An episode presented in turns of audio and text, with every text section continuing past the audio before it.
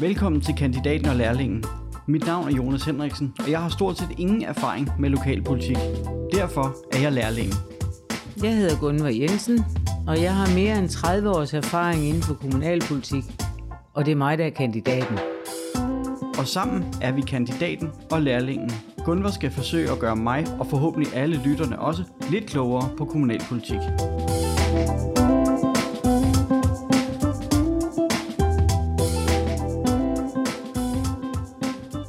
Velkommen til endnu en episode af Kandidaten og Lærlingen. Velkommen til, Gunvar. Tak, Jonas. Nu er vi ved at være kendt med det her. Ja, det synes jeg. Ja. Det synes jeg. Men det går altså ikke til hovedet. Overhovedet ikke.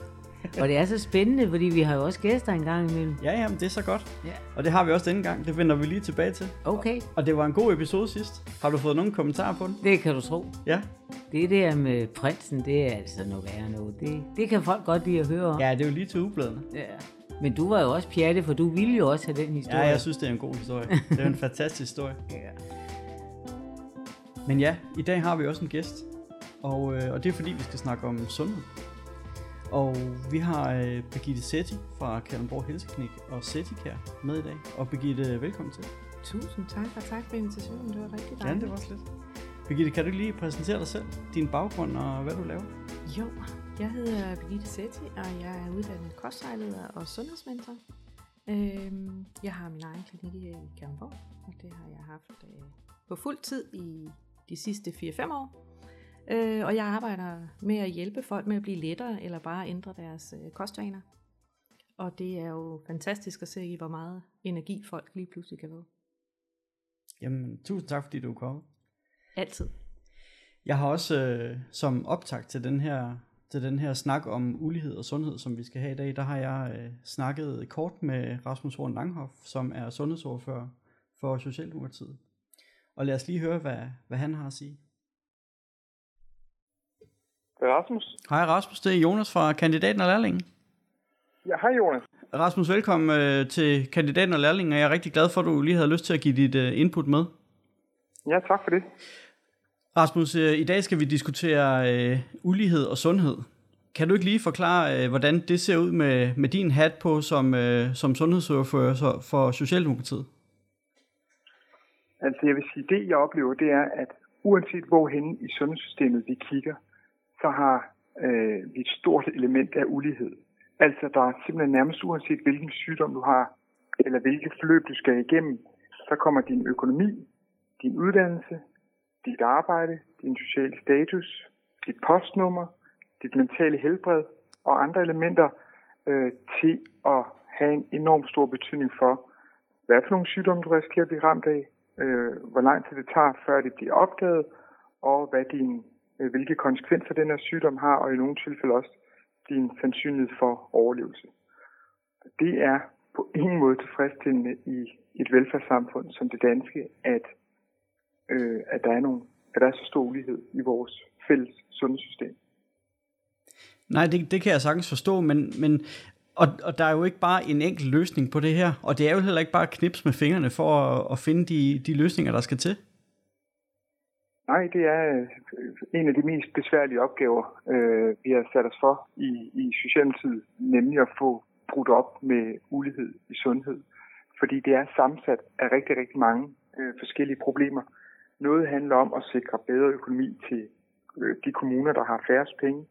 Noget handler om at sikre øh, veluddannet og tilstrækkeligt med personale, uanset om vi snakker sygeplejersker eller social- og sundhedshjælpere eller øh, læger øh, at man har det i hele landet, altså også har det i den, de dele af landet, hvor folk er mest syge, øh, modsat i dag, hvor vi jo, der hvor der er flest læger, det er der, hvor folk er mest raske. Øh, men, men det handler selvfølgelig også om at sikre, øh, øh, sikre at vi får nedbrudt nogle af de øh, udfordringer, vi har, blandt andet med et, et meget, meget opslidende arbejdsmarked, som så også rammer øh, rigtig mange mennesker, eksempelvis i Region Sjælland, hvor man i forvejen har masser af lægemangel. Og øh, er I allerede i gang med at kigge på nogle, på nogle løsninger med, med hensyn til det her ulighed og sundhed? Jeg tror, at selve ulighed i sundhed, det er noget af det, vi kommer til at arbejde rigtig meget med, når vi skal kigge på en ny sundhedsaftale, som skal øh, sikre, at vores kommune og region og praktiserende læge at, øh, snakker meget bedre sammen Og noget af det andet er vi jo godt i gang med at løse. Øh, eksempelvis kommunalreformen, som jo, øh, undskyld, den kommunale udligning, som jo sikrer flere penge til, til de dele af landet, som ikke har for mange penge i forvejen, men også øh, i forhold til øh, nu her, at vi jo kæmper for øh, tidlig tilbagetrækning til nogle af de mennesker, der har arbejdet øh, allerlængst tid. Øh, så, så der er rigtig mange ting, som i virkeligheden har stor indflydelse på øh, vores sundhedspolitik også. Rasmus, jeg skal, ikke, øh, jeg skal ikke tage med din tid. Tusind tak, fordi du havde lyst til lige at give dit besøg med. Ja, det er godt. Øh, god vind. Jo, tak. Hej. Hej. Jamen, det var, det var vores sundhedsordfører inde på borgen. Rasmus Horn Langhoff. Og Gunvar, lige for at vende lidt tilbage til det, Rasmus sagde, så øh, snakkede han jo en lille smule om, om udligning. Øh, og han sagde, at øh, de havde lagt, at der også er i den her nye udligningsreform, som der er vedtaget, også er taget højde for at give flere penge til de kommuner, som har, som har en, en sammensætning af borgere øh, med, med sundhedsudfordringer. Øh, og og det, det har jo desværre betydet, kan man sige, at Kalundborg Kommune har fået tilført nogle flere penge. Øh, men, men jo, som vi snakkede om i episode 2, penge, som vi ikke rigtig kan bruge. Mm.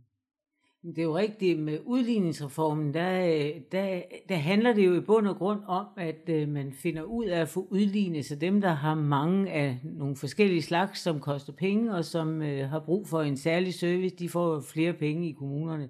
Så øh, man kan forsøge at få den service til at blive så ens som muligt i, i alle kommuner i landet. Det er jo det, det handler om med udligningen.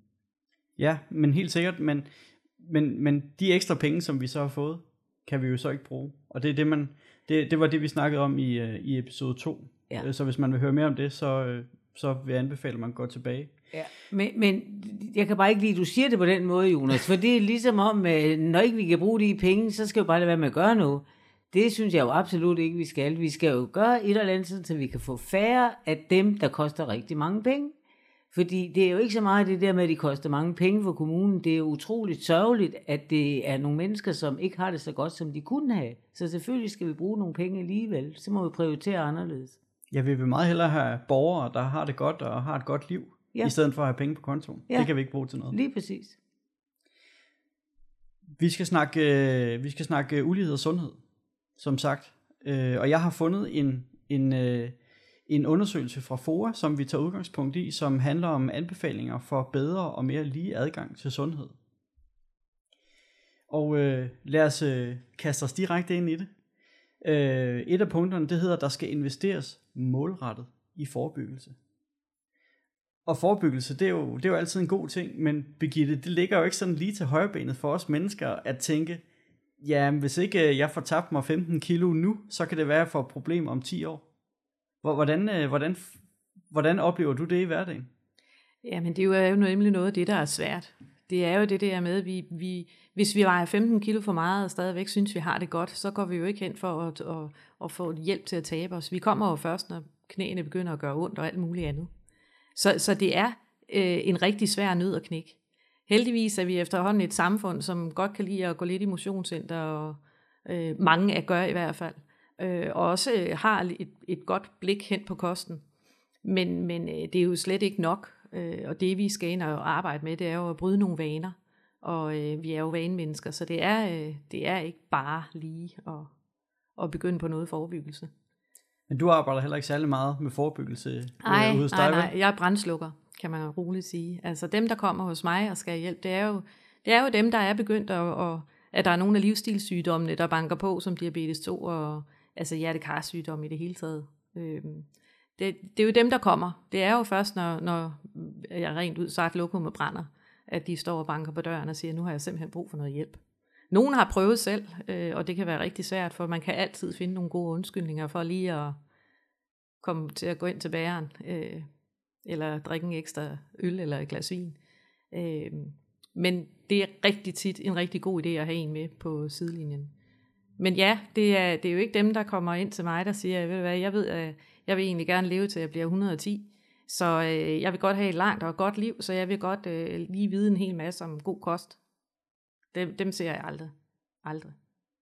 Men det er vel meget symptomatisk for, for vores måde at agere på, er det ikke det? Altså det er jo, Jo, det samme, det er jo det samme, mange af os vil måske øh, øh, have, have godt af at gå, gå, tage lige en, øh, en tur med en psykolog en gang om året, lige for at forvente tingene. Ja, Øh, men hvis, tingene, hvis det går godt, jamen, hvorfor skulle man så gøre det? Og, og det er jo nøjagtigt det samme med kost. ja. Man, gør, man gør først noget, hvis der er problemer. Ja, og man kan sammenligne lidt øh, sin egen krop med, øh, altså med en bil for eksempel. En bil, der, en dieselbil, den, den putter vi jo ikke benzin på. Så ved vi jo godt, hvad der sker. Men vi propper os selv med alt muligt dårlig mad. Øh, selvom vi godt ved, at vores maskine, som egentlig er vores mavetarmsystem, ikke har godt af det, og det er jo det, der giver alle vores sygdomme. Så, og bilen kan man skifte ud, du kan jo ikke skifte din krop ud. Så øh, egentlig skal vi være meget bedre til at tænke på os selv som, øh, Altså, vi har et langt liv. Hvis vi skal have et langt liv, så skal vi også have det rigtige brændstof og passe bedre på os selv. Bilen kan skiftes ud. Men jeg synes, at bilen er en rigtig god metafor, fordi vi skal måske blive lidt mere ligesom vores biler. Bilerne kommer trods alt til service en gang om året, Ja, og det de- burde vi måske også. Ja, de bliver pusset og plejet og støvsuget og... Ja, men altså, ved du hvad, og få nye dæk og... Ja, det bruger vi penge på. Men lige at bruge penge på at lave et servicetjek på os selv, det tror jeg vist ikke, vi er så gode til. Men Gunvar, det her, øh, det vi snakker om nu, og den måde, det fungerer på i dag, det er jo sådan meget af frivillighedens vej. Det, er da, det er da vildt svært som, som politiker at sidde og skulle, skulle prøve at, at lave nogle, nogle regler, eller, eller gøre nogle ting, sådan så, som griber ind i, i den frihed, for at, at få folk til at, at forstå, at man skal altså handle lidt tidligere, hvis man gerne vil have et, et langt og godt liv. Jamen, men Birgitte siger jo også, at det her det er brændslukningen. Jeg sidder og tænker på, at jeg kan jo godt genkende alt det, hun fortæller. Men jeg kan jo meget bedre lide, at vi undgik de penge, som du snakker om før. At vi fik øh, nogle borgere i vores kommune, som havde det rigtig meget bedre, så ikke de var særlige, så ikke vi skulle have særlige tilskud. Og der findes jo ikke nogen børn i dag, der ikke fødes som prinser og prinsesser. Altså, de er jo ønskebørn alle sammen. Der er der ikke nogen forældre, som ikke gerne vil deres børn det bedste. Og hvis en af de bedste ting, man kan gøre for sine børn, det er at lære dem at få en rigtig kost, så har man jo gjort rigtig meget. Så det, jeg synes ikke, det er tvang. Jeg synes bare, det er en anden måde at tænke på. Det har du fuldstændig ret i. Det er jo sund fornuft. Ja. Det er det. Vi kommer til børnene lige om et øjeblik, men først så handler det også lidt om, øh, om det, som et et andet punkt, som FOA lægger, lægger vægt på, det er, at pensionsalderen bør justeres. Og Gunvar, så der er Socialdemokratiet jo lige øh, kommet med et nyt forslag omkring øh, ham, vores øh, kære arbejdsven Arne. Mm. Ja, men det er fordi, der er jo nogen, der har slidt og slæbt og haft hårdt fysisk arbejde i rigtig mange år, og de er bare nedslidt. Altså, der er jo også nogen, som, som kan arbejde til de oppe i 70'erne. Jeg videde faktisk en i går, der var 72. Jeg troede ikke, han var 72. Han sagde, jeg holder op med at arbejde til næste år. Og jeg kender der også rigtig mange, hvor jeg tænker, ej, hvor er det ærgerligt, du kun er 60 år, fordi det var lige nogle år, inden du skal stoppe endnu. Du kan jo næsten ikke slæve dig afsted. Så vi bliver nødt til at lave det lidt anderledes, sådan som dem, der ikke er, udslidt, at de kan blive ved med at være på arbejde, og det må så betyde, at der er nogle andre, der kan få lov til at komme hjem. Og Birgitte, du oplever vel også, altså jeg kunne forestille mig mange af, af dine, øh, dem du har igennem din forretning, altså det er også folk, der er lidt op i alderen, Ja, det er det. som Ja, er begynder at, at mærke de her symptomer. Lige præcis. Og for nogle af dem, altså nu ved jeg, at rigtig mange af dem, du har igennem, har stor succes med, med de forløb, du kører med Ja. dem. Det betyder, det har vel også øh, betydning for selvfølgelig deres livskvalitet, men også, øh, at de måske kan være lidt længere på arbejdsmarkedet. Jamen det er der ingen tvivl om, fordi det er klart, hvis man har gigtpladet øh, knæ, øh, gigten forsvinder jo ikke, fordi du taber dig, men belastningen på dine knæ bliver jo mindre, og det gør jo, at du har en anden bevægelsesfrihed. Så det der med at komme af med en masse kilo, øh, og få en sund kost, en ordentlig brændstof, det giver jo mere energi, og det giver en, en raskere og gladere krop. Så, så øh, ja, det er jo super vigtigt, også selvom man er oppe i alderen, og, og lige at gøre det der tiltag, der skal til, for at få en god alderdom, og for at få et godt otium også, når man når dertil. Og jeg kan kun give Gunvar ret, jeg synes, jeg synes, at det vil være almindelig sund fornuft, at man laver individuel øh, vurdering på, hvornår øh, skal den, en enkelt, skal Arne gå på pension, og hvornår skal, mm. skal Ruth gå på pension, der måske ikke har haft et for, hårdt fysisk arbejde, og egentlig er i fuld vi gør. Ja. Jeg synes bestemt, at, at det er, er ganske almindelig sund fornuft øh, at, at gå ind og lave en individuel øh, vurdering på det. Absolut. Men en ting er, en ting er de ting, som regeringen har, har besluttet, eller i hvert fald fremlagt i forslag. Noget andet er, at, at det, der hedder seniorpension, som, som jo er en, en, øh, en ordning, der ligger mere ude i kommunerne, en vurdering, der ligger ude i kommunerne, og det er vel netop sådan en, en mere individuel vurdering. Ja, det, det er det jo. Altså, man skal ikke ud og arbejdsprøves, hvis man skal have en seniorpension. Ellers er det jo det samme som en førtidspension. Men, øh, men der er rigtig, rigtig mange, der har været heldige at kunne få den her. Og det er jo netop dem, som vi lige har talt om, der ikke kan kæmpe sig igennem de sidste år. Og så har de muligheden for at få den, hvis lægen siger, at det her det er, det er forsvarligt, at de får en pension. Det er rigtig godt. Det kan faktisk også godt være, at det kan give dem et bedre liv. Det tror jeg på. Og nogle af dem vil jo nok også gøre det, som Birgitte siger, gå hen og få noget vejledning, eller komme i, i fitnesscenter, eller et eller andet, fordi lige pludselig, så er de ikke så udmattet. De har jo været i lang tid så frygtelig udmattet af at gå på arbejde, fordi det gør ondt alle videre vejen. Jeg har lyst til at fortælle en historie, det vil jeg jo altid så gerne. Jeg har faktisk et medlem, som øh, har ondt alle videre vejen, men han elsker at gå på arbejde, så han tror jo, at han skal blive ved med det, men han arbejder ikke fuldt ud. Han må gå hjem hver dag, når han har været der en 4-5 timer. Så blev det coronanedlukket, og han blev sendt hjem. Da han efter to måneder kom på arbejde igen, så sagde han, jeg vil gerne på pension. Jeg har haft det så godt i den tid, jeg har været hjemme. Han er bare så glad nu. Han er faktisk blevet solbrændt, og han smiler over hele hovedet. I skal ikke tro, han er mindre ondt nogen steder, men han bare blev glad. Ja, men det er jo, det, ja, det hører man jo tit. Ja. Så det er jo bare en, en, en rigtig god historie. Det er jo en dejlig historie at høre, helt ja, bestemt. ja. Ja. Og jeg synes, det er en god ordning, det der med, øh, også for der er mange, der har behov for at have den her tilknytning til arbejdsmarkedet og komme Ja. ja. ud blandt andre mennesker, Ja. ja. at det kan lade sig gøre og, og blive lidt, lidt længere og så på nedsat tid. Det er jo, det er jo virkelig godt. Ja, det gavner jo. Det gavner jo både, både ham selv, han får en virkelig god livskvalitet, men Ja. ja. det gavner jo også samfundet. Ja. Det gør det. Vi er kommet til børnene. Oh, ja. Oha. og, og det er jo der, det er jo der, det hele starter. Altså, som du sagde, Birgitte, du laver, du laver mest brandslukning. Ja. Men, men hele, hele indsatsen for, for, for vores sundhed, det handler jo om, at vi får nogle, nogle gode vaner, og helst fra, fra barndommen. Ja. Nu har jeg også, da jeg tog min uddannelse som kostvejleder, valgte jeg at tage et ekstra modul, der hed børn og overvægt. Fordi øh, alting starter jo, øh, når man bliver født, kan man sige. Så, så øh, i stedet for alt det brændslukning, så vil jeg jo elske at gå ind og lave en masse forebyggende arbejde. Så derfor vil, øh, vil det jo være fantastisk i min verden, hvis man vil øh, prioritere, at, at kost var en, en del af skoleskemaet, måske allerede nede fra, fra børnehaven, at man arbejder noget mere med kost, også i, igennem leg.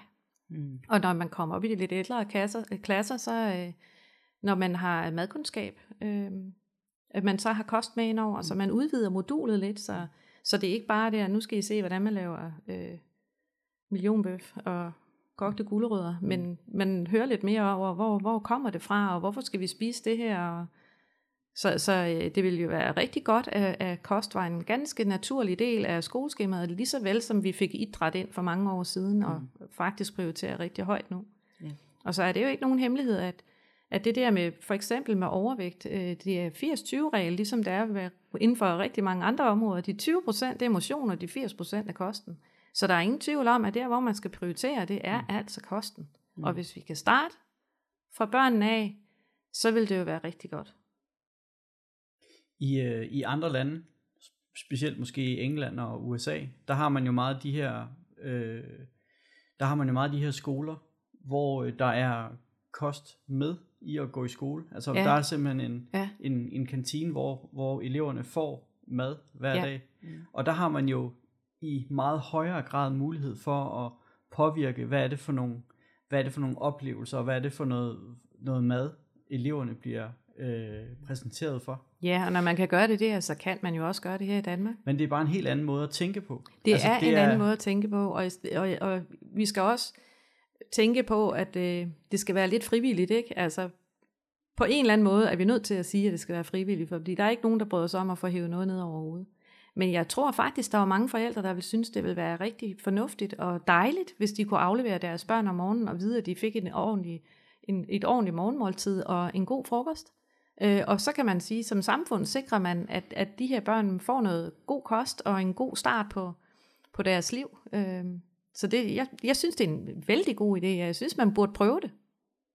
Ikke, ikke først i, i skolen. Jeg synes jo faktisk, at det også godt kunne være et tilbud. Vi har forskellige slags børnehaver. Vi Ja. har idrætsbørnehaver, vi har musikbørnehaver, og vi har, jeg ved ikke hvad, vi kunne jo også godt have nogen, hvor man fik mad i skolen, og hvor det, det var det, kunne- man prioriterede. Og når du siger, at det ikke må være øh, øh, tvang, så vil det jo overhovedet ikke være tvang, i hvert fald i begyndelsen, fordi så vil man ikke have mulighed for at lave så mange institutioner, så det vil være et tilbud. Du kan komme i den børnehave, eller du kan komme i den børnehave. Ja. Og så får vi lært børnene det der, og børnene er jo nogle af de bedste til at lære os andre at opføre os ordentligt. Ja, børnene er gode ambassadører. Ja, det er de præcis. jo altså. Ja. Men udfordringen, hvor jeg ser det, det er jo, at hvis du vælger den ene børnehave, hvor, man, hvor, hvor der følger kost med, så koster den måske også lidt mere øh, at, at gå i. Jo, Ja. jo.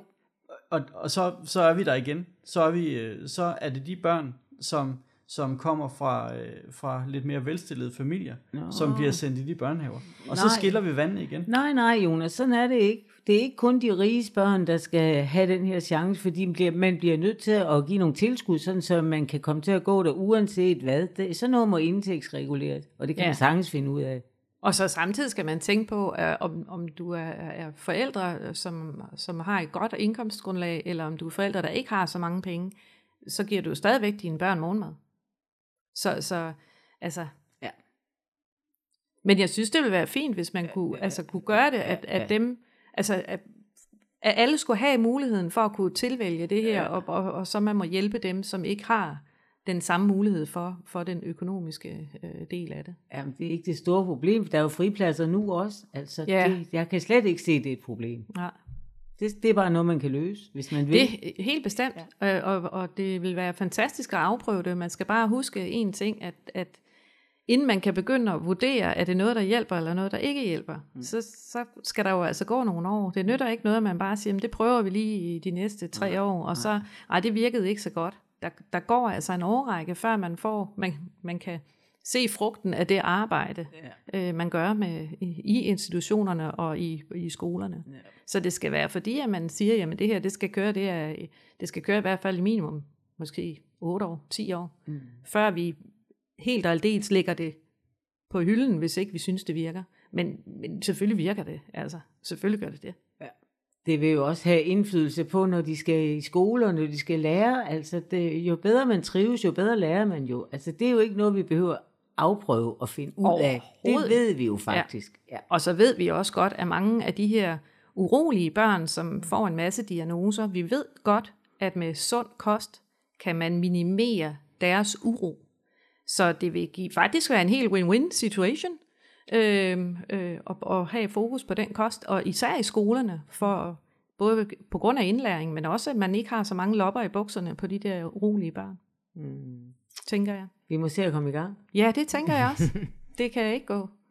Det kan næsten ikke gå for hurtigt. Det er bare afsted. Men Gunvar, er det, øh, er det her i virkeligheden et andet syn på, hvordan man kunne forbedre vores øh, folkeskole? Nu er der jo meget snak om folkeskolen i øjeblikket. Jamen, jeg tror faktisk på, at det her, hvis man går i gang med de her ting, så tror jeg faktisk, at man får løst rigtig mange af de problemer, vi har. Men det er rigtigt, hvad der bliver sagt. Det er ikke noget, vi får løst i løbet af et øjeblik. Jeg tror faktisk også, at det får en betydning, når folk de kommer ud af skolen. Der er jo rigtig mange, som ikke øh, kommer så godt i gang, i hvert fald ikke så hurtigt, som vi gerne vil have det. Men jeg tror også der, at det vil hjælpe. Og jeg tror faktisk også som, som en ting mere, at nogle af dem, som vi har, der ikke rigtig kan komme i gang, der er, vi har rigtig mange unge mennesker, som ikke kan komme i gang med uddannelse og med øh, arbejde. De har jo ikke haft den chance at gå i den børnehave, som vi lige snakker om. Men de kunne vel også hjælpes. Selvtillid, det kunne man få, hvis man kom til at se godt ud. Og så kunne det godt være, med, at der skete noget med så mange andre af deres kompleksiteter. Så Ja, det er fuldstændig rigtigt. Ja. Også mange unge mennesker, som øh, måske hænger lidt fast i jobcentret. Mm. Øhm, jeg har et par stykker, der går hos mig igennem jobcentret, og øhm, jeg vil sige, det der sker med dem, når de begynder at gå lidt ned i vægt, og bare det at lære at, at læse en varedeklaration i supermarkedet på nogle varer, øh, hvor meget selvtillid de får af Ja. ja. det, Og lige pludselig synes de faktisk, de kan klare hele verden, fordi hold da op, altså, nu ved jeg, hvad jeg skal, og hvad jeg ikke skal, og ja, i takt med, at de bliver lettere, så bliver de gladere og får mere energi, og så tænker jeg, at på sigt, når først er, at de får, noget, får den her mere energi, så har de også mod til øh, at, at tage det sidste spring og komme ud på arbejdsmarkedet igen. Ja. Så også, også sådan en, en stor gruppe øh, kunne man virkelig hjælpe der. Nu skal man jo ikke tro, at uh, træerne vokser ind i himlen, men jeg tror bare, at vi skal se at komme i gang med det her, fordi der er så mange ting, som kunne blive meget bedre, hvis vi, hvis vi gjorde det. Ja, så mange begge små. Ja, lige ikke? præcis. Altså, Ja. helt bestemt. Gunvar, nu snakkede du lidt om, om dem her, der, de her unge mennesker, der står lidt uden for arbejdsmarkedet. Mm. Og Birgitte, der er noget med, at du har kørt et, øh, et forløb øh, på jobcentret. Kan du, ikke, kan du ikke, det var jo også folk, der står lidt på kanten af arbejdsmarkedet. Kan du ikke fortælle lidt nej, om, hvad du gjorde nej, der? det var det faktisk Det var det ikke. Det var faktisk, øh, det var faktisk en gruppe inden for plejeområdet fra, fra Kalundborg Kommune, øh, som fik et tilbud om et øh, om vægttabsforløb, hvor jeg kørte øh, 36 kvinder igennem inden for plejesektoren. Øh, sådan øh, et øh, 12 ugers vægttabsforløb, og så har jeg noget, der hedder hold vægten. Så de går faktisk hos mig et år efter Mm. deres øh, vægttabsforløb. Øh, og de tabte da ja, næsten et halvt ton, de her 36 kvinder. Og det der år, øh, jeg lægger på dem bagefter, og, og det får alle mine kost, øh, øh, kostklienter, de får det tilbud. Det er simpelthen fordi, at, at et, et stor undersøgelse, i, som Karamborg, eller Københavns Universitet og Frederiksberg Hospital har lavet, viser, at hvis du kan holde din vægt i cirka 10-12 måneder, så har kroppen ligesom vendet sig til, at nu er det her min platform. Mm. Selvfølgelig kan du altid stige i vægt igen, men vægten vil stige langsommere, for den vil egentlig gerne være der, hvor den er. Mm. Og det er jo så samtidig derfor, det går rigtig galt for dem, der, der taber 20 kilo, og så er de glade, og så øh, begynder de at spise lidt mere, og spise lidt mere, og spise lidt mere. Så, så stiger vægten med det samme, fordi så vil kroppen faktisk gerne derop og, og, og være, hvor den var. Ja. Øh, De der plus 20 kilo mm. siden, ikke? Hvordan er det så gået med din, det hold? Jamen Har- altså, nu holdt- er det jo nu er det nogle år siden efterhånden. De fleste af dem har holdt det. Selvfølgelig vil der altid være nogen, der falder i igen. Jeg har jo også haft øh, nogle af dem i, i et nyt vægttabsforløb, øh, hvor det så går bedre denne her gang, kan man sige. Der er jo mange, der har det, der hedder en jojo-vægt. Men vi minimerer det ved at lave det her øh, 12-måneders forløb. Fordi at, at man kan bedre følge med, når man kommer og bliver vejet hver måned. Hvis det så lige er skrevet et par kilo, så, er det, så kan man hurtigere sætte ind, end hvis man først kommer et halvt år efter, så har man måske taget de 10 kilo på igen. Så er det sværere at gå i gang med det her vægttab. Så fordi vi hele tiden har hånd i hanke med, okay, hvad retning går det i det her, vi kan nå at justere ind, øhm, så er succesraten altså højere. Jeg tror altså, at vi alle sammen bliver sundere, når vi holder op med at ryge, og når vi taber os og sådan noget. Men vi bliver faktisk også sundere, hver gang vi gør nogle af de der ting og bliver lidt seje, at, at der er nogen, der siger, at det, det er godt gået. Jamen det er, og vi vokser jo både Ja. selvtillid, og jeg Ja, ved ikke ja. hvad, og får mere energi, Ja, og ja. man bliver da glad i låget, når der er nogen, der kommer og siger til en, Lige gud, hvor præcis. kan jeg se i dit ansigt, du har tabt dig, hvor ja. ser du godt ud. Ja. Jamen, altså, Ja. hvem bliver ikke høj? Lige Altså, præcis, lige præcis. Ja. Gunvar, det, den her, det her med sundhed og ulighed og de her ting, vi har snakket om, det er jo ikke, øh, vi kan ikke knipse med fingrene her i kommunen, og så er, så er det løst. Så mange af de ting, vi skal, vi skal beslutte, også som Birgitte siger, det hjælper ikke, at vi bare sætter noget i gang, og så, så kører det i et eller to år, fordi så kan vi ikke nå at se de effekter, som indsatsen har gjort. Og nu er, nu er det jo mig, der er lærling, så, så du må lige fortælle mig noget. Inde i Folketinget, der er det jo sådan, at når man, når man indgår brede aftaler, så er det jo, så er det jo, så er det jo blandt øh, alle Folketingets partier på begge sider. Og den aftale kan som udgangspunkt ikke brydes, heller ikke selvom man går over et valg, og der kommer en ny farve til regeringsmagten. Men sådan er det ikke i kommunerne, vel? Altså der er det fra, altså hvis man laver en aftale, øh, hvis man laver en aftale, også en bred aftale, så er det ikke sådan, at hvis man siger, at den, den skal som udgangspunkt køre i fire år, så kan, så kan et flertal vel altid til en budgetforhandling sige, "Jamen, nu skal vi ikke det her mere, uanset hvad aftalen har været tidligere. Ja, det kan man med, det kan man med nogle ting, men store ting, Det laver man ikke om på, det har man besluttet. Man kan jo heller ikke beslutte, at man vil bygge en hal, og når man så får et andet flertal, så river man halen ned igen. Altså, det kan godt være, det er noget pjat at sige, men, men der er ting, man ikke sådan laver om på. Men ellers er det jo rigtigt, så går rigtig meget politik jo fra det ene år til det andet år. Men, øh, men, men jeg har lyst til at sige noget andet til dig, Jonas. For, for ved du hvad, vi har jo en kommune, som vi gerne vil fortælle er en grøn kommune. Og jeg tænker jo, at hvis vi er en grøn kommune, så øh, skal vi også være en sund kommune. Og når, når vi nu skal tale om det her i dag med, med sundhed, det er faktisk ikke noget, jeg ved så meget om. Jeg er hverken læge, eller tandlæge, eller kostvejleder, eller noget som helst. Men jeg har da min sunde fornuft, og jeg vil da meget, meget ønske mig, at det ikke var sådan her, hvor vi bor, at det var de dummeste og de tykkeste, og dem, der ryger mest, og dem, der drikker mest. Jeg ville da ønske mig, at det var helt, helt anderledes, fordi så tror jeg faktisk, vi fik nogle liv, som vi var endnu mere glade for, end dem vi er nu. Så jeg synes, vi skulle begynde at sige, at vi skal være en grøn kommune og en sund kommune. Det tror jeg faktisk også godt, vi kunne få et bredt forlig om, som holdt i mange år. Det lyder fornuftigt. Ja, og Birgitte, vi har jo, vi er vist blevet udnævnt, altså Kalundborg Kommune blevet udnævnt til at være den fedeste kommune et par gange, ikke? Øh, Jeg tror faktisk, at det, den, ja, i hvert fald, jeg mener det faktisk var i 2015, vi i hvert fald blev, og jeg tror faktisk, vi har været- været udnævnt som det to gange. Ja. Og det synes jeg faktisk er lidt pinligt. Det er der ingen altså, grund for. nej. Vi kan prøve at lave om på det Ja. i hvert fald. Ja, ja, lige præcis. Jeg vil gerne være med i hvert fald. Også jeg. Og det sidste, vi skal snakke om, det er jo øh, sundhed i virksomhederne. Uh. Og, øh, og deres ansvar. Ja. Birgitte, har du, øh, har du kørt du nogle sundhedsforløb på virksomheder også? Øhm, jeg gør mit allerbedste. Jeg snakker med mange virksomheder, øhm, og vil også meget gerne ud og holde nogle flere foredrag.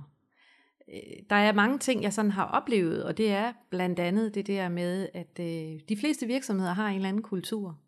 Og den kultur, øh, det er sådan noget som øh, fredags morgenbrød, og så er der lige torsdagskage, og så er der en, en kvarekage, og så er der lige en fødselsdagslagkage, og så er der lige feriebrød, og så er der lige, vi har gjort det godt slik, og så er der flødeboller.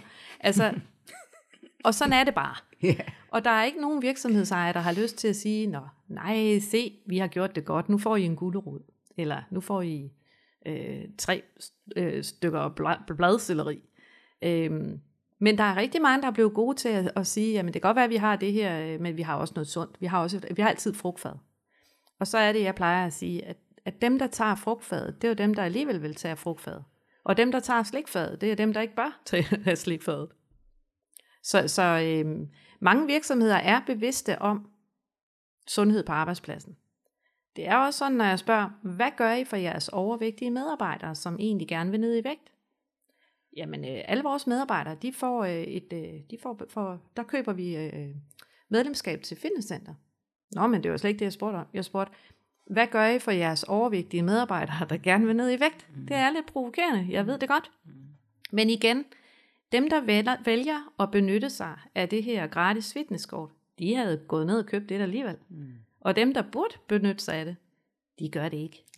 Så, så det er lidt mis- misforstået godhed, kan man sige. Øhm, der er nogle andre ting, der skal til. Men nu, for, nu fortæller du om alt det, de gør forkert, og hvad, hvad, hvad kan man så gøre som virksomhedsejer? Fordi altså, når du siger, at man ikke skal stikke med en gulerod eller to stykker bladcelleri, hvad, hvad skal man så gøre? Jo, det må man gerne. det må man gerne. Det er ikke altid, de det falder i god jord. Men jeg vil sige sådan noget som øh, DHL-stafet, er der rigtig mange virksomheder, der er med i. Der er også med cykel på arbejde. Øh, der er rigtig mange gode tiltag i virksomhederne. Det, der skal alligevel også falde noget ros. Der er, men der er plads til nogle små ændringer, som ikke altid virksomhederne tænker over. Så jo, der bliver gjort meget. Det gør der virkelig. Og, og det er jo lige før, at, at, at det er der, ma- man skal starte, måske mange steder, fordi altså, vi er jo, mange af os er jo på, på vores arbejde, 8 timer om dagen, det er lige før, vi er øh, mere på arbejde- arbejdet, end vi er derhjemme. Ja. Så- Og det er der, vi indtager øh, de største og de fleste af vores måltider. Ja. Men jeg vil også sige, ikke for at fremhæve nogle virksomheder i Kalundborg Kommune, men, men sådan, en, øh, sådan en virksomhed som Novo Nordisk, som er en af kommunens største, eller er kommunens største arbejdsplads, der har de jo en fantastisk kantineordning. Jeg har selv arbejdet derude, øhm, og der er virkelig mange sunde valg, og det er noget rigtig lækkert mad. Mm. Og, og øh, det er jo super fint, sund mad, og, god, og god, det er jo god mad. Problemet er bare tit, at, at øh, de fleste medarbejdere vil gerne have noget for deres penge, så de tager to gange. Og, og når man tager to gange, selvom det er sund og fornuftig mad, så er det stadigvæk kalorier. Mm. Øhm, men, men vi har øh, flere gode virksomheder med nogle gode kantineordninger, så det er mere det der, behøver der så at være dessert hver dag mm. i den kantine? Altså, behøver der lige at være det der kage? Mm. Behøver der at være valget, når man skal holde et møde, at man kan også vælge at få leveret kage til det her møde? Kunne det ikke være noget andet? Altså, kunne det ikke være et lækkert grøntsagsfad med noget dip? Det kan godt være, for ikke alle synes, at et grøntsagsfad kan være lækkert, men det kan det faktisk godt. Så, så der er plads til nogle små justeringer, men, men ja, altså virksomhederne skal også have noget ros, fordi der er sket en ændring. Det er der. Jeg tænker jo, at øh, den bedste service, man, eller den bedste sundhed, man kan lave i virksomheden, det er jo et godt arbejdsmiljø. For så kommer det helt af sig selv. Så har man jo lyst til at være sammen, også efter arbejde, i nogle af de der sunde ting. Så. Ja, lige præcis. Ja. Lige præcis. Og, og det handler vel også om, at, at meget, ma- mange af de ting, som du, Gunvar, som politiker, sidder og skal beslutte, øh, det er jo nogle mere strukturelle ting, som sådan noget som, som hvordan, hvordan finder man ud af bedre kost i, i børnehaver og i folkeskoler og sådan nogle ting og sager, men, men I kan jo ikke sidde og bestemme, hvad der skal ske ude i virksomhederne.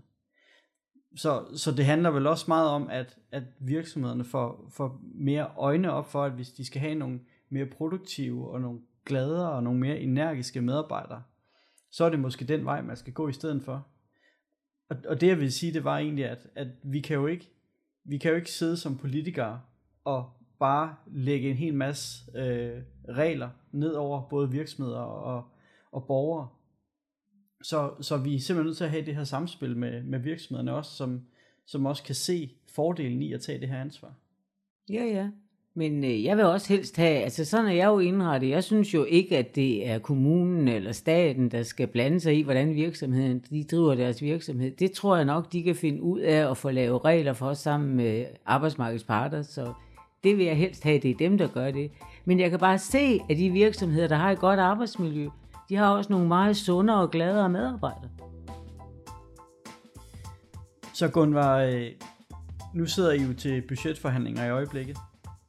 Og øh, det kan godt være, at, øh, at man ikke snakker så meget kost, måske lidt i jeres pauser, når I skal have lidt at spise.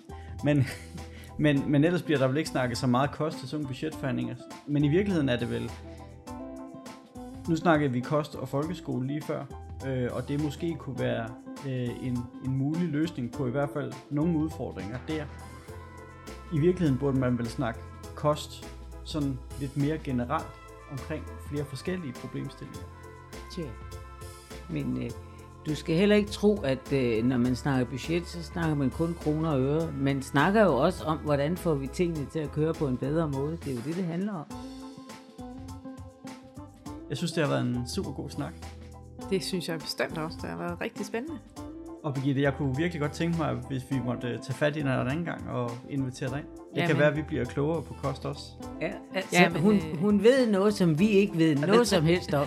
Jamen, det er jo bare dejligt, og det vil jeg i hvert fald rigtig gerne. Men tusind tak for besøget, Birgitte. Ja, velkommen. Og tak, fordi jeg måtte komme. Og Gunvar, vi, øh, vi høres ved igen om øh, 14 dage. Det gør vi jo. Tak for i dag. Selv tak.